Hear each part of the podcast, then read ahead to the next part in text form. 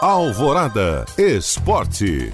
O América segue preparação para a semifinal histórica da Copa do Brasil contra o Palmeiras, que começa a ser disputada nesta quarta-feira. Para esta partida, o técnico Lisca espera contar com o volante Zé Ricardo, que foi poupado do jogo do último domingo contra a Chapecoense pela Série B para ter condições de encarar o time paulista. Se ele não jogar, Flávio, substituto imediato, será o titular. Do lado do Palmeiras, Felipe Melo, Wesley, Luan e Breno Lopes são desfalques certos.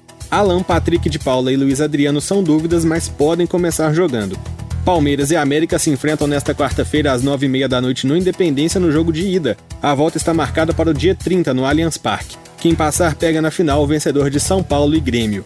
O Cruzeiro anunciou nesta segunda-feira acordo para sair da sede do Barro Preto na região centro-sul de BH para ficar em um escritório de coworking. Com isso, a sede administrativa do clube deixará o prédio da rua Timbiras e passará a operar em um andar inteiro localizado na WeWork Boulevard Shopping, na Avenida dos Andradas, em Belo Horizonte. Em comunicado, o clube afirmou que o acordo não significa venda da sede que está avaliada em 70 milhões de reais e a mudança vai gerar economia de 2 milhões por ano.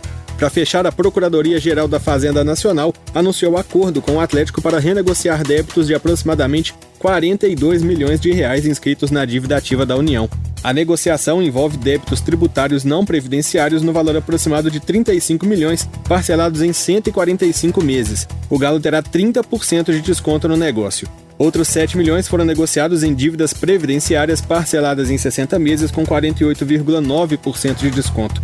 O valor alterado está previsto nos acordos de transação na modalidade excepcional proposto aos clubes pela União. Bruno Favarini para a Rádio Alvorada.